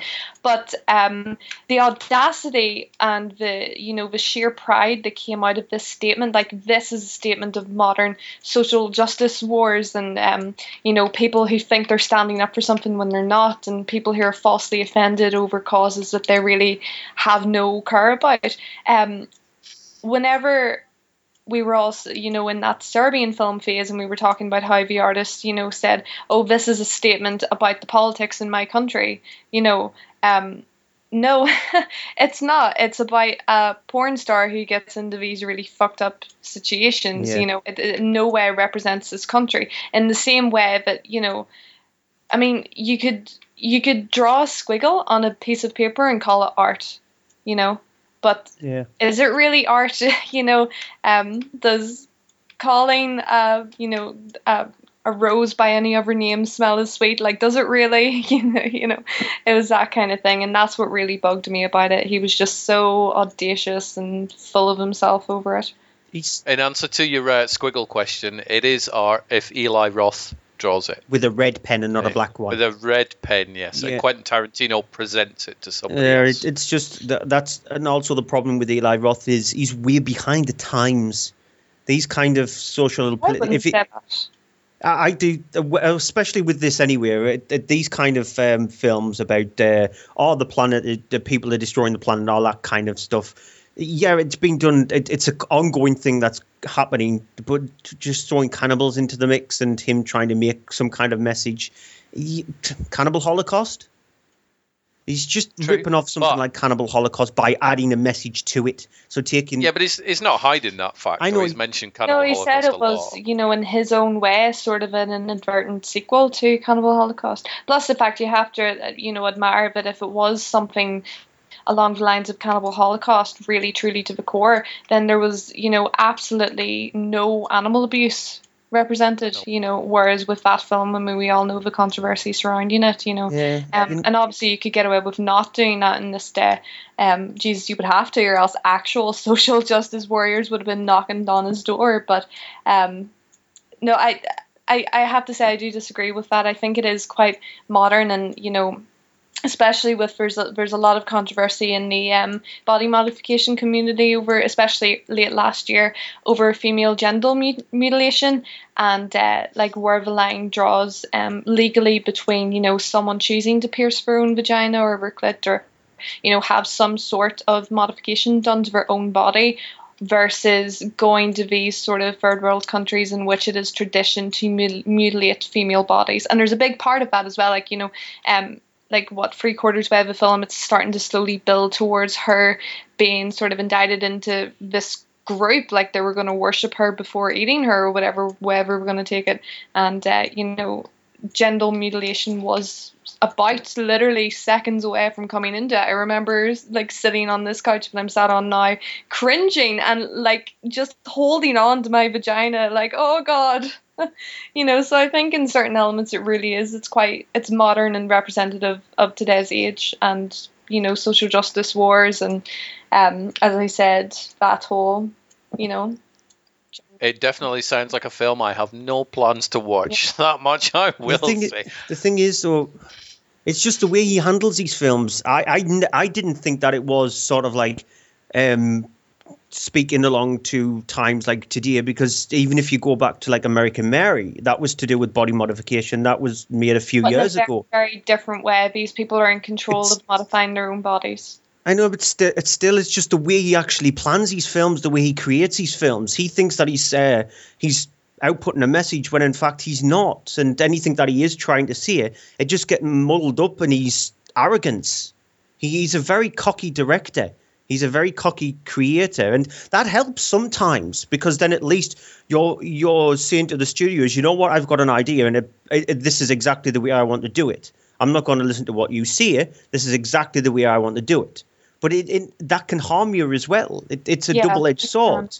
Yeah, I And totally it's- get what you're saying. It's yeah. just it's just the way he goes about his films. He he speaks them up so much so, like you're all watching the horror of Citizen the Citizen Kane horror film or or something like that. When in fact, when you do finally sit down and watch it, they're not as brilliantly uh, epically created the way he actually talks them up to be. I No, but that's. I mean, a lot of filmmakers fall into that one, though. I mean, but it's just I the way he does it, though. It's he's cocky arrogance the way he Yeah. does it. Do you remember He's part of the whenever, um, mob, though, isn't he? Do you remember whenever Human Centipede was, uh, you know, the big thing whenever it came out, and he released that little video to YouTube? He was in the, the parking lot, um, Yeah. And it's all dark, and he's talking about, oh, you think that's bad? You've not seen nothing yet, folks, and like all that shit, you know, like just bigging himself up to make this sequel, and then to go on to make the third one, and you know that sort of arrogance, I definitely can attribute to the likes of Eli Roth or Quentin Tarantino, and um, and that's not it's not always a bad thing. It is in this particular instance, um, pretty much everything you said there, Stu, is why I dislike Eli Roth so much. Um, he just grates me. There's just something about Yeah. I've never seen him in an interview in which I thought, wow, like I can respect that. It's just it always gets to me, you know. He has that cocky grin on his face all the time as well. It's like a cheesy Yeah. grin, Yeah. lecherous kind of thing, and it just makes you more creeped out by him rather than going, "Oh, I want to go and see the film that he's created." Yeah. What I would recommend though is if you've got the DVDs of Cabin Fever and I think the first and second Hostel movies, the commentaries on those are amazing because he doesn't really talk about the films. He talks about all his career and all his backstory and stuff. So Cabin itself Fever's is got very arrogant though. no, it's it's really interesting. I can I think I've probably still got them somewhere. Yeah, so I- I'll pass them on to you. It's interesting stuff. I've watched um, Hostel with the commentary on it. Doesn't he get Quentin Tarantino to do the commentary with him? I think he does One on of one of them. He he does multi commentaries. So that says Yeah. four on Cabin Fever. There's at least two or But three. it, doesn't that show arrogance as well? When one isn't enough, he has to do four or five of them. So it's just, oh, by the way, I'm going to do one with Quentin Tarantino. Then I'm going to choose two members of the cast to do another one. And I'm going to choose two other different members of the cast with the producer to do the other one. And he has to sit on a, sit in on absolutely everything rather than just go, you know what? Yeah, I'll do co- one commentary, but why don't you go off and do a commentary of your own and just see the kind of differences? The, the way you see that scene is going to be different to the way I see that scene. He never does that. He just goes, I'm in charge of this film. I'm the one who created that film. So I'm the one who's going to be there from minute one to minute 90, no matter in what way, shape, or form. He's kind of like the moderator on the commentaries, though. Still, he doesn't need to so be it there. kind of works. No, he doesn't. But he's a big old film geek, isn't he? No, he's you just know, a he's big got a old cocky dick. head on. No, but you know what? You're You, definitely you still, entitled to be on you, the commentary you- of your own film. Like I would Yeah. say that's a problem. I well, I wouldn't take problem with that. A commentary, not four. Yeah, but it's not the same material. It's repeated. I mean, on one of the commentaries, he goes into the days when he used to work for David Lynch and tells a whole bunch of stories about that. So it's it's effectively a really long Eli Roth podcast. That, that's So just bloody cool. annoying, though, like an eight hour Eli Rothicon. You mean don't listen to it all at once? Still, though, in total, it's still an eight hour Eli Rothicon. Yeah, but how many hours in total have you done of podcasts? And how many hours? I've done 315 of these. But I wonder things. how many, uh, how many, how much of that he actually listens back to over and over again. I don't listen to my show because I know it would annoy the shit out of me if I did. I just upload. Yeah, and so I'm sure I just sat fapping in a dark room somewhere watching his own commentary. Like probably. Oh, I got this bit is awesome. I love this part here. No. It's one of these people. Eli Roth people will bash him, but then when a new film comes out, they'll go, "I'm going to watch it." It's the same with Tarantino. I get annoyed by a lot of his arrogance, but I still sort of glance at his films now and again. Absolutely. I mean, a person like this is what grates me sometimes. People can't separate the artist from their mm-hmm. art. You can create something and be a horrible, horrible person. You know, it's like like like a child being painted with the same brush as their parents. You know, you're putting this forth into the world, but your your mom might be an absolute cunt but yet you grow up to be a wonderful person you know it's like it's like saying that you know um just because you don't like the artist you are definitely never ever going to be open up to their expression of art their film their child their creation whatever way metaphor you want to put on it. Um and it's just not the case. I mean yes quentin tarantino was an an arrogant and uh, very you know self-loving man but why is that a problem for us? Like yes we don't have to like him but we can still appreciate pulp fiction. Hell yeah, yep. I can't stand Quentin Tarantino, man, but Reservoir Dogs is easily my top 20 films. exactly. Like Um, same. I've got exactly the same yeah Yep. I've got a friend of mine that hates Tom Cruise. Yeah, I'm slowly winning him over, but the reason he hates Tom Cruise and doesn't watch his movies is because Tom Cruise is a Scientologist. I'm like, I don't care what the guy does. I like his movies, and you know what? Scientology is obviously working for Tom Cruise Yeah, because he can foot no foot wrong. And I mean, Lars So, von yeah. Trier is supposed to be a real shithead of a person. You know, I mean, um, is it isn't it Roman Polanski? God help me if it's not. I don't want to be bad mouthing people, but isn't he a pedophile? Yeah, it's sort. Yeah, he, he's on the run from the U.S. because he slept with a 13-year-old back in the 70s. Yeah. Yeah. So yeah, but you know what? You know Doesn't make Rosemary's Baby a bad film, does it? Exactly, like that's the point I'm trying to make in me. Um, just because I don't necessarily respect Lars von Trier's personal life, it doesn't mean I'm going to stop watching his films. I'm not going to suddenly say that Antichrist isn't one of my favorite horror films, or that um, you know, the the fact that I didn't like Melancholia, the fact that I'm not keen on Lars von Trier doesn't make me hate Melancholia anymore. You know. Yep. So there. So that yeah, that ends Stu's review of the Green Inferno. it does sound pretty harsh though. Is it as harsh as it sounds, or is it not? not it's as not no? harsh. That's the Um, problem. Kind of sounds like it. No, it's definitely not. Oh. So what's next on this wonderful list? Um, the remake of Cabin Fever. Ooh, see, uh, what do you think of the fir- the original Cabin Fever? I saw I it in cinema. it. and li- I really liked it. Yeah, I, did. I liked Cabin Fever. I hated the second one. Didn't like it at all. Uh, but the, the, I think that was down to the studio and the way they were actually creating it and stuff like that. They messed around with it too much. But yeah, th this is pretty much a like for like remake of um, Eli Roth's Cabin Fever. It is pretty. It pretty much um, just shoots the exact same scenes, but it's worse than Eli Roth. I quite liked Cabin Fever, but this one is worse because the people who they've got the star in it are just bad. They they they make their they take if you had any annoyances with any of the characters in the original, they emphasize the annoyances with the actors who they've chosen for this one, so it makes the annoyances even more stand out. Um, they do a few scenes slightly different, but it is just pretty much exactly the same film, and it, it makes you think, what was the point? Just what was the point in doing it? If make a third cabin, there is a third cabin fever, cabin fever zero, but um, that's got oh, what's the char- actor's name? He was in Sean. Damn it, he was in Goonies and he was in Lord of the Rings and Sean Astin. Sean Astin, yes, he was in the the third one, and that's there's a few gruesomely nasty scenes in that one, but th- this one just it felt felt like I was watching the original Cabin Fever again, but with different actors. Is Eli connected with us in any I don't way? know. Or? I don't think he is. I think Uh, might I'm- be. I'm hoping for more commentaries on the DVD of this one. Yeah. Get like 12 DVD commentaries. Yeah.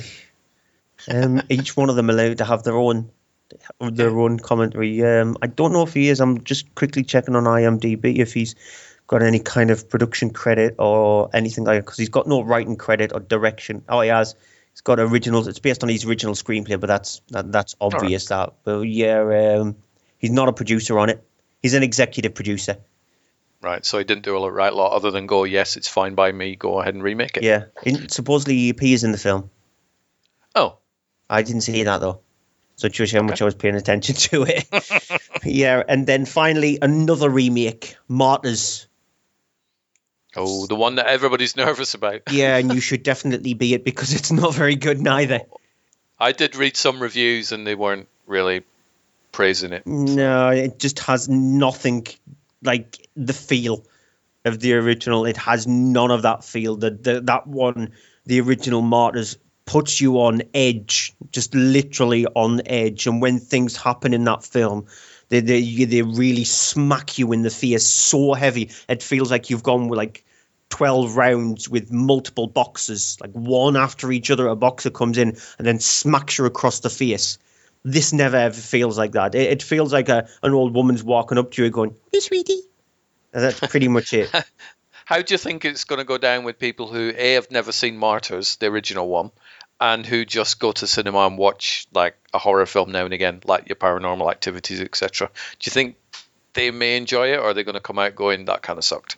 Um, Which is not easy for you to sort of say because you're, fam- you're familiar with the original Martyrs and you watch more horror films than anybody. But it, it, it is that when you hear people going to see a, a remake of something and they've never seen the original, alarm bells start to ring, especially if you have an attachment to the original, because you're going, you're saying to yourself, "Please don't go in to see that one. Just watch the original." And then when they do go and see that one, um, they might be reluctant to watch the original. So that it's just it's it's annoying. Um, they don't change much about the film at all, and just it, it feels like they emphasize the stupid ideas that they have in the original. So when when you see a don't run back in that room or don't do that in the original, they actually do that in the remake of it, and they emphasize it more so. And so the the things that they, they do is just even more stupid, and the characters feel even more in, inept.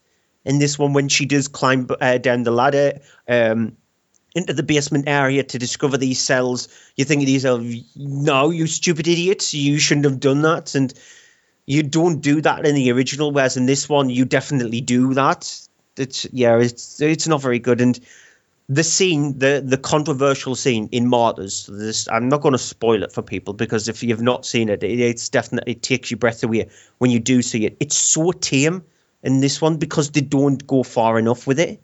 They, they, Is this this is this the sort of climactic? yeah, See, yeah, yeah, they- Yep. that's so hard to watch that scene, but you can't take your eyes away from it. In this one, Mm. you just watch it and go, "You've tamed it down. You, you've really badly tamed it down." And so it, it doesn't work for the film, and then they change it a little bit. And so again, when the, the thing that they change with it sort of like harms the film rather than helps the movie.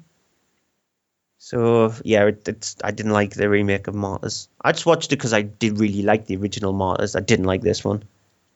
Did you think that there was a possibility that it might be a really good remake, or did you go into it thinking this is probably going to suck? There's always a chance. You can always go into something and think this is going to suck, and then be surprised by it. So uh, there, are, there is always a chance that that can happen. And so, it, in a way, it lowers your expectations of, of it if you go in there and thinking this movie's going to suck, and then it, it, at least it gives you the opportunity of maybe it's coming out and going, you know what, I was wrong with that. That it, it didn't suck as much. Um, unfortunately, it didn't work with me with things like Spectre. I walked in and thought this film's going to suck, and then walked out and got, yep, that did suck. Oh, poor old Spectre, So- which is out tomorrow. Yeah, and I'm re-reviewing it tomorrow, so that, that's that's brilliant. But in a way, you can walk into a film and um, and watch it and think this is this is going to suck, and then you walk out of it and go, you know what, that was actually surprisingly good. So it it, it does happen. Very rare, it does happen, but yeah, it, it does happen. Like the gift, for example. I read Gift, yeah, yeah, I yeah. read the the synopsis for the gift and thought this is going to just be a bog standard, straightforward thriller movie.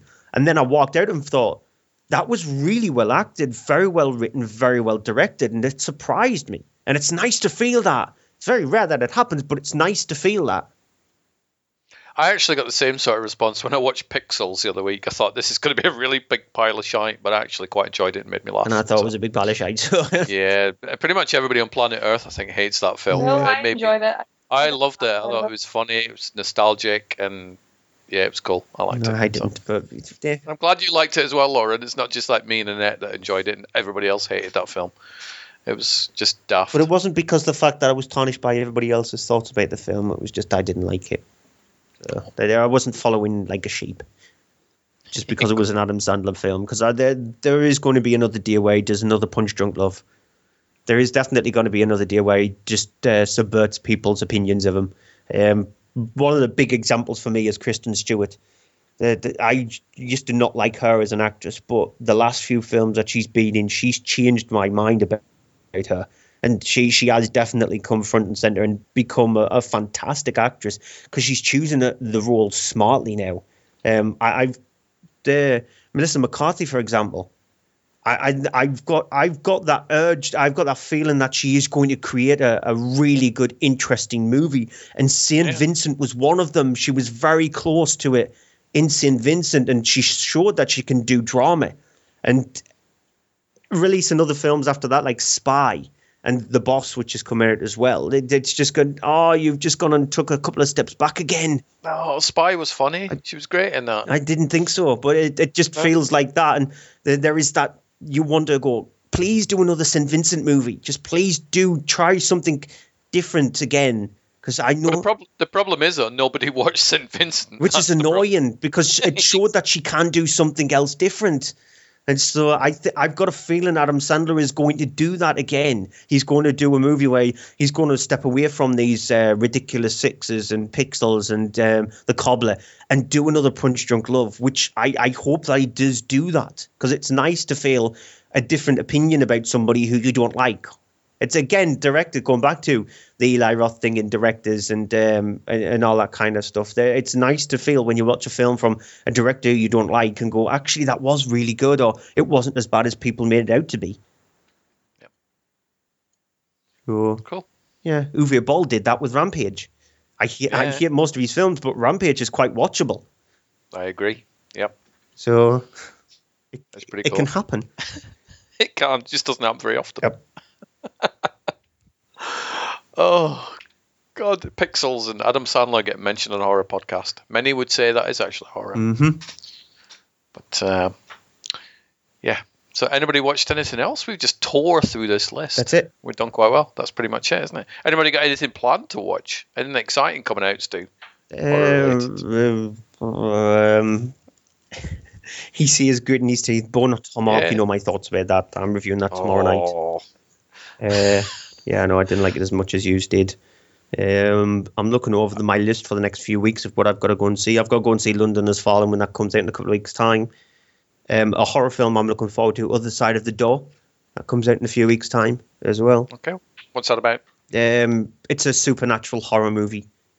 It's one of those ones where I watch the trailer and it gets spoiled, pretty much. But the, the trailer actually does look interesting. It's got the kind of rough cut, fast motion of like The Evil Dead, the remake of The Evil Dead, the Fede Alvarez one. He's got a new film coming out as well, which is supposed to be pretty decent. Um, yeah, and so th- there's Goodnight Mommy, which I'm reviewing in a few weeks' time. I finally get to fully review that one. Scouts Guide to the Zombie Have you seen it? Apocalypse. What do you Yeah, I have. think? Good night, mummy. It's it's an interesting film. But it's not as creepy as it um, the trailer makes it out to be. No, but that's the thing. The trailer sells it as this real hardcore horror film, but um, in actuality, it's really just a drama at best. But it did get under my skin a little bit because I do have a lot of mommy issues myself, and then um, it just it hit me in certain ways, but creeped me a little bit. But I don't imagine it would have that level of success with every single viewer that watches it. Yeah. Especially with like a really fucking, you know, falsely advertised trailer such as that because it made it look amazingly scary and suspenseful and really really intense and it wasn't that at all The one who plays the lead role in it, the one who plays the mummy, she's actually really good. She's got uh, her mannerisms and the way she actually moves is is very very creepy. yeah But yeah, that's out in a few weeks' time in the cinema. That's it. Good, good. I picked up on DVD the other day. Not watched it yet. All cheerleaders die. So I finally yeah. got finally got around to picking that one up, but I've not watched it yet. So too many films, not enough time. Exactly. I know that feeling. Yep. How many films are you on for the year, Stu? You any idea? I've? I, I've laxed a little bit because of the fact that too much work, too much gym, all that kind of stuff. So I think I'm only on like 35. It's not bad going. I'm only on about 51, and I don't go to the gym, and you know I work at home. So yay. But I did spend about three weeks trying to get Comic Con tickets online, staring at a blue circle going around. But never mind. So I could have watched a few films while I was. Yeah. doing. Well, I've got a week, um, like 10 days off work in about a week's not week and a half time. So Uh-huh. I'll catch up then. I've got a few Yeah. films I need to catch up, Oscar related ones. Uh, Cops and Monsters say thank you for donating, by the way. I know, They're yep. much appreciated. They've done really well on Kickstarter, so that's good. I think they're on like 1100 at the minute, which is all right. Yep. So episode four will definitely get shot Awesome. with Sophie Aldred from Doctor Who fame. That's one of the reasons cast. why I did it. Yeah. Yep. Because I, yeah, I, I grew up watching Sophie Aldred stuff, so yeah, that, that, that was one of the reasons why. As soon as I saw her name, ooh, I have to. And then I, I donated ten pound and so for the sign script thing. It's nice to always have something like that, isn't it? A sign script. Oh hell yeah! I'll get them to personalize it to you as well. Awesome. So, so when Fraser phoned me up and he's like, "Just cast Sophie Aldred," I'm like, "Give you wish!" And sure enough, he had actually cast Sophie Aldred. So Turned quite. Uh, I, no offense, Lauren, but he turned quite Irish there. Gee, you wish. yeah well, it wasn't on purpose. Just, never do that. Um, so yeah, anything you've got lined up to watch, Lauren? um i'm gonna definitely check out the Martyrs remake more so to satisfy my curiosity if nothing else And uh, I really want to get around to watching Crimson Peak finally because I missed it at the cinema. movie. And I know it's out and everything now, so I'm eager to see uh, to hear what you think of it because it's just the way you get opulence and that that kind of thing when it comes to to films. The way you'll look at it, the fact that you will instantly see it as a gothic fairy tale rather Yeah. than like your straightforward horror movies. Because that's where I saw it. I saw it as a, a gothic fairy tale, and I love that movie. But Yeah, Andy, I who does the show with will love it. I, I know I'm gonna love it, but um, I just haven't got round to it yet. Simple as that. So hopefully I'll have that watched. yeah, Andy. What what what did Andy think? He didn't like it that much, which annoyed the hell out of me because I think he saw the film in a different light. It definitely divided people. So I'm glad though that it divided people, but I I I love I loved it. I loved the performances and I loved the look and style and all that kind of stuff with it. Well, we can have a good old chat about that on the next show because I've got it on Blu-ray as well, but I've not managed to watch it yet. So hopefully by the next show we'll all have watched Crimson Peaks. Stu, you're obviously winning because you've seen it already. So hell yeah, Awesome. Yeah. good, good. Um, and Stu, you, you've got something to entertain us. Yeah. a quiz. Do you call my quizzes entertaining? well, sometimes. Yeah. Yeah, well, you know, in a charitable sort of way. I think this is the only part that I think Jake must actually fast forward through the entire podcast and get to the quiz and go, I want to do the quiz first and then listen to the rest of the podcast. Uh, You're probably right, actually. we we might have to switch it round and do the quiz right at the start. I just re-edit it and put the quiz right at the beginning. Yeah, why not? Jiggle it around a bit. Yeah, but it's trying to think up quizzes every single month. It's getting your brain intact.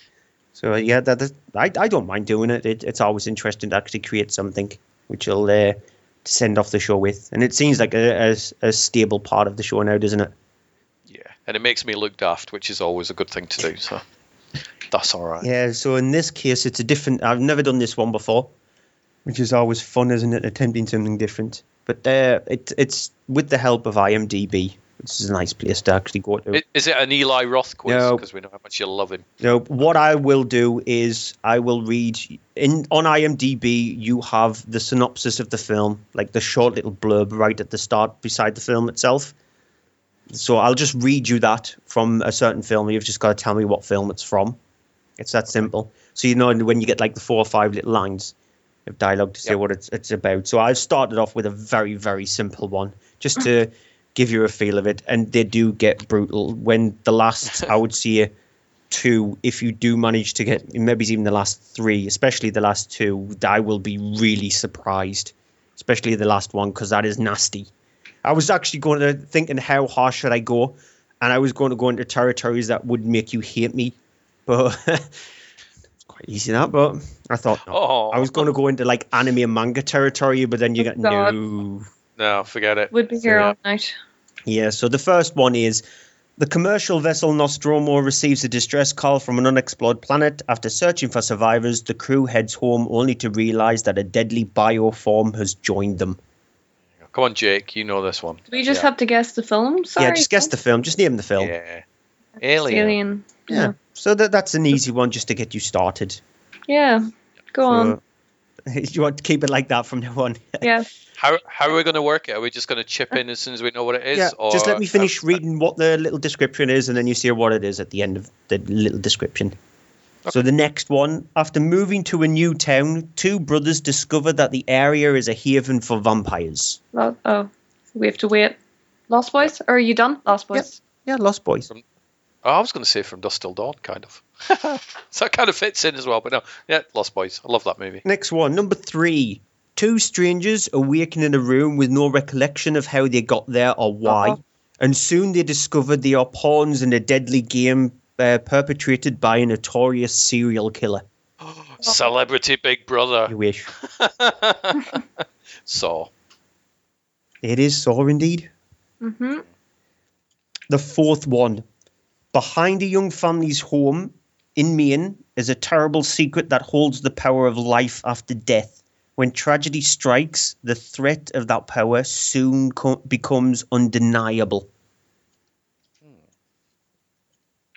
No idea. Um, No. Say it again. Uh, say the start of it again.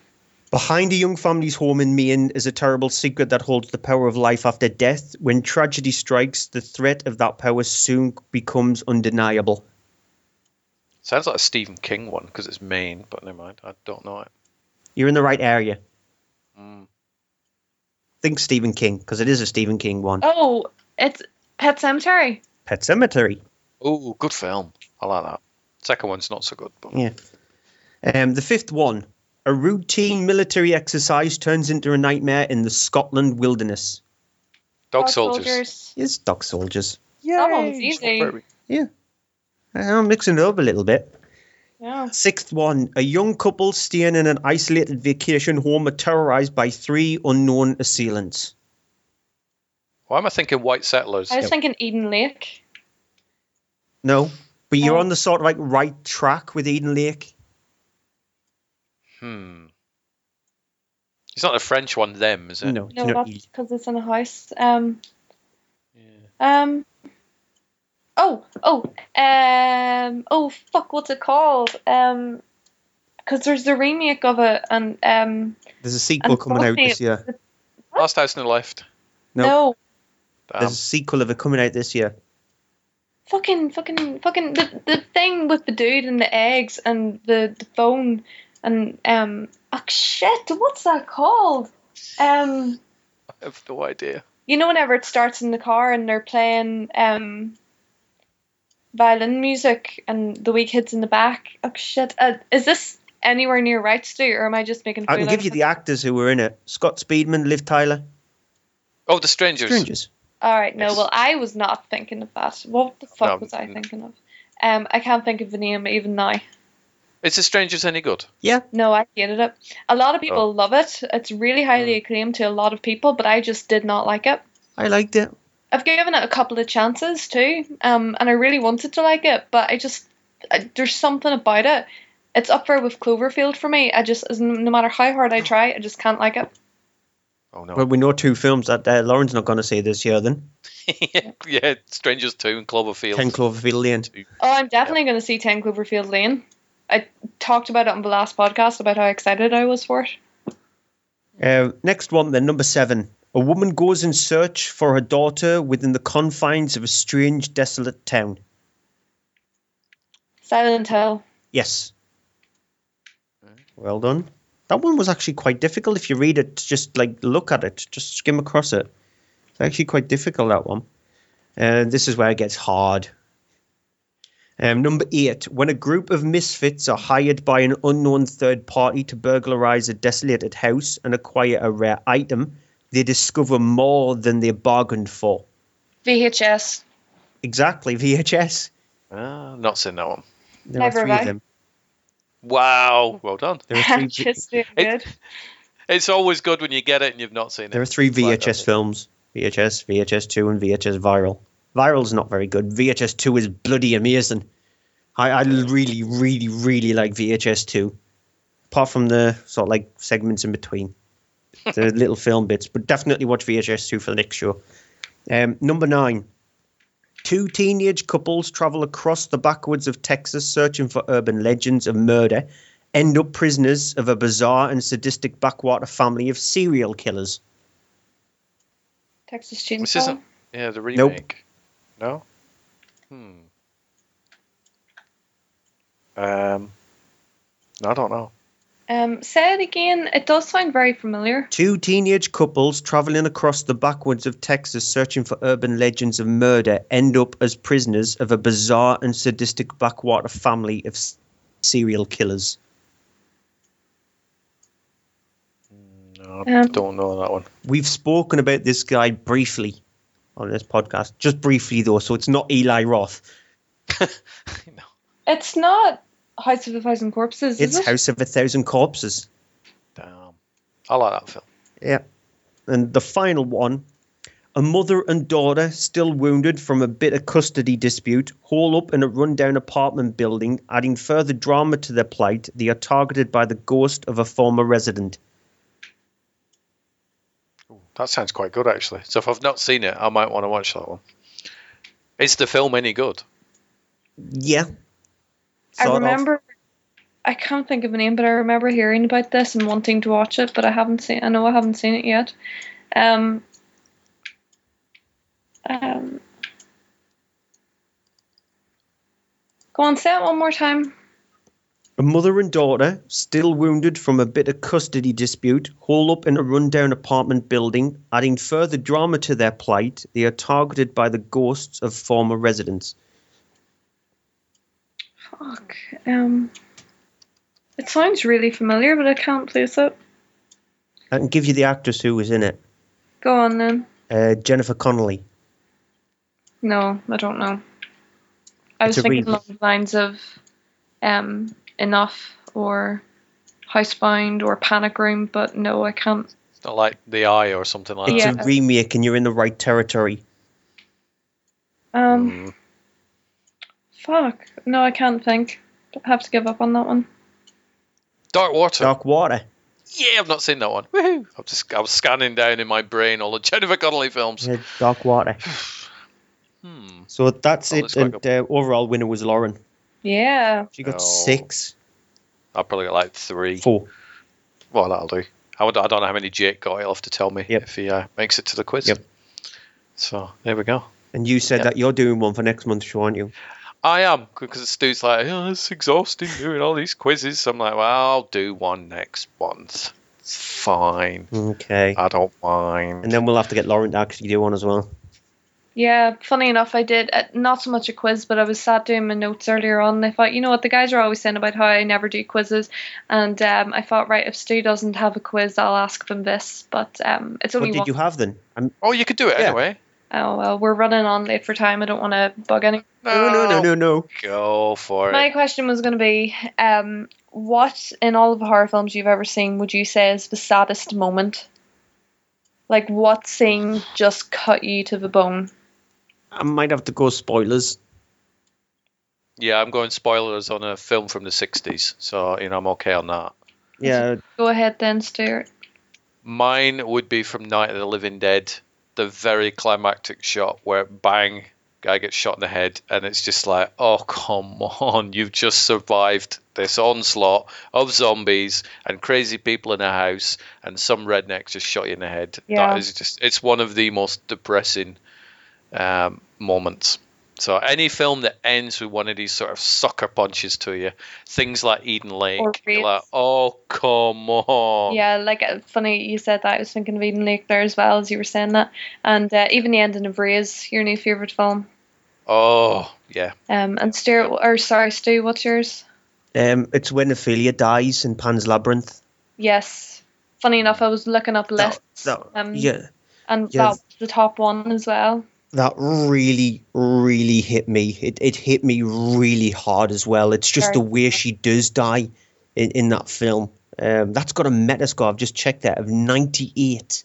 Wow. Pan's Labyrinth. It- I adore Pan's Labyrinth, um, but yeah, that scene is every single time I watch the film, it's really hard to watch. Yeah. It does. It just absolutely sucker punches you, no matter how many times you've seen it. Yeah. So for, it has to be that that scene in Pan's Labyrinth. Definitely good choices. Well, mine um was gonna be the Mist, ending of the Mist. Your Oh, Jesus. of- Oh, yeah, exactly. was absolutely brutal. I remember sleeping very, very little that night. Um, it was it just shook me to the bone. I remember actually because whenever I came out, I think it was um, I must have been around 16, 17, I don't know, and uh, I had a lot of people round for one of my DVD nights, and we were all huddled up on the floor. Um, watching this film and then like thinking god this is really awesome and then it ends and i remember standing at my front door hugging all of these people goodbye because it was like two or three in the morning and all of us just being like dude i'm so sorry we had to watch that like go home and watch some fucking disney before you go to sleep And then by accident they put on Bambi. Oh God, no, no, no. Oh, jeez, yeah. And then also um, a bit of a funny one because I I thought of this earlier, and actually in my notes I I wrote Alien Resurrection, and I actually have written underneath it saying yes. Fuck you, Alien Resurrection, because whenever she kills the baby xenomorph at the end with the hole in the window, I That's will heartbreaking. Never, I will never not cry. Never. Um, it breaks my heart. It really It's all it's all in the alien's eye, isn't it? Oh, You it just is, look and at it, you're like, oh, noises and the noises and how long it drags out and just holy shit, it is so so sad. That's the closest to maternal instincts I will ever get. that and my cat. Mm-hmm. It's crazy how we sort of get attached to things that aren't real, like xenomorphs, or you know, when King Kong falls off the building, you're like, oh god, this is awful. So oh. yeah, Any any movie that involves an animal getting killed near the end of it or whatever, like Old Yellow or something like that, you, I can't Yeah. watch it. Yeah. So it just reminds me of when I've had pets. So even in the way Cujo, he's gone on a murderous rampage like that, but you, you still sort of like, oh, you poor thing. yeah, it's not Cujo's fault. It's rabies. It's a Uh-huh. disease, and you know, Got rabies. why have they not remade Cujo? Like they could do so much with that one. I think nowadays. They, could, did. yeah. They, they sort of like did a. It, it wasn't like a remake of Cujo at all, but didn't they do a movie with uh, Michelle Rodriguez in it? Yeah, uh, Breed, I think it or something like that. Aye. Yeah. So that that was about dogs that were experimented on. Yeah, Remember. I remember. but uh, good choice with Raze, by the way, Lauren. Yeah. I'd forgot about that, but that's good. Yeah, you need to get that watched before next. That's show. mine then. So yours is VHS two and Crimson Peak, and mine's Raze. Yep, Uh, definitely. Yeah, I'll give it a watch. I know I said I would do that for this one, but just, yeah, I I had no time, and especially considering the films that I did watch, and then I saw Martyrs there, and then I saw uh, um, Cabin Fever there, and The Green Inferno, and got distracted by watching them more. I've got a. uh, there, there was a film I was supposed to actually talk about, but I haven't watched it in time. Is that Nina Forever? So I've been hearing I good. keep meaning to watch it. I'm hearing Yeah. so many things. I'm reviewing it on my show tomorrow night, um, and so I need to watch it for tomorrow night. But I just didn't have enough time to watch it today, so I've got that. I've got that to watch for the next show. So yeah, I, I like the look of it. I did watch a theatre performance of Misery while I was in New York, which was amazing. So it was Bruce Willis and Laurie Metcalf, who plays Sheldon's mom in The Big Bang Theory. Yeah. They were performing Misery, and it was A, it was kind of cool to be in the same room as Bruce Willis, watching him do the Misery thing. But it was a really good adaptation of the movie. B, you just wanted to stand up and say, "Do some John McClane." Okay, no. Yeah, cop out sucks. Where's Yeah. Sheldon? I think I probably would have got chucked out. but no, it was, it was pretty awesome. So that was all right. So that's kind of horror related. So complete with leg hobbling. So that was all right. But uh, other than that, I'm just going to spend a week trying to catch up on all the stuff um, that I need to watch. So including Crimson Peak. Yep. So there you go. Um, but yeah, it was nice to hear Pollyanna asking Lauren about vlogging and doing all that sort of stuff. So that was cool. Get back into it, Lauren. Make some more vlogs. They're awesome. They're missed. Will Yay. do. More photography. Yes. Yeah, I'm slowly coming back to it all. I um I don't know if it was just before the last podcast or just after it, but um I tried my hand at doing um an ASMR video. Um, which of course the whole point is kind of to relax people and cool people down. Like if they, especially if they have anxiety or depression or trouble sleeping, um, the general mannerism of ASMR it, it triggers a response in your body to just basically relax the shit out of you, and it's wonderful and it's really helped me. So I chanced my arm at it, and I think it's really good. It's just a matter of getting it edited because um, I was working off the sound of one camera and uh, I was never very good at sound editing to begin with, but having to get it so that the room is pure silence with just my whispering voice, it's quite difficult. So Yeah. it's a work in progress. But I'm getting there slowly. Cool. But it's the photography I want to see more because it's sort of like a peek into your soul or the mood that you're in when you actually do take photographs of stuff. Oh, it definitely is. Yeah. It's always Well, interesting to look at. Yeah, thank you. Because I mean, it really means a lot. Because it's nice to know that it is not only missed by people like yourself, but also that you see the sort of things that I try to capture, or like Mhm. um, the sort of odd, skewed view that I. That, that's why I think you would absolutely love um, Crimson Peak because it, it's if you love look if you watch a film like a Pan's Labyrinth or something like that and watch it for the film, but also see if the way the hot, the art style, the sort of like the cinematography, the way just the wallpaper looks on a wall or just something like that. You you see that in a film, you latch onto that, and you think that's a character as well as the actors on screen. Definitely. And th- that that's the way I see your photography at the way you look, the way you take a picture of a, an item, you can see its heartbeat in a way. Oh, thank well, So thank that- you very much. That's very. look, I think you'll look at that on on, on like Crimson Peak as well. Yeah. I'm definitely. I'll have it watched for the next time. Absolutely. I keep meaning to watch it, but now I'll ha- I have more reason to. So we'll get talking more about it next time. Awesome. Fantastic. And everybody say hi to Lauren on Twitter at Scream Queen LR. Hmm? Say hello and uh, you know sing Eli Roth's praises to Stu Miller at Cryptic Tadpole. And uh, yeah, everybody knows where I am anyway because I'm kind of living on Twitter and polluting Twitter with rants and raves and general tweets. Yep. So thank you very much, guys, for taking the time out to give me a catch up on horror movies. Not a problem. And enjoy your week. I'll try to. Do do it. Make it so. Okay. S- Spectre's out tomorrow. You can watch it. Again. No chance. No chance. All uh-huh. All right, guys. I'll chat to you soon. right. Bye. Take care. Bye.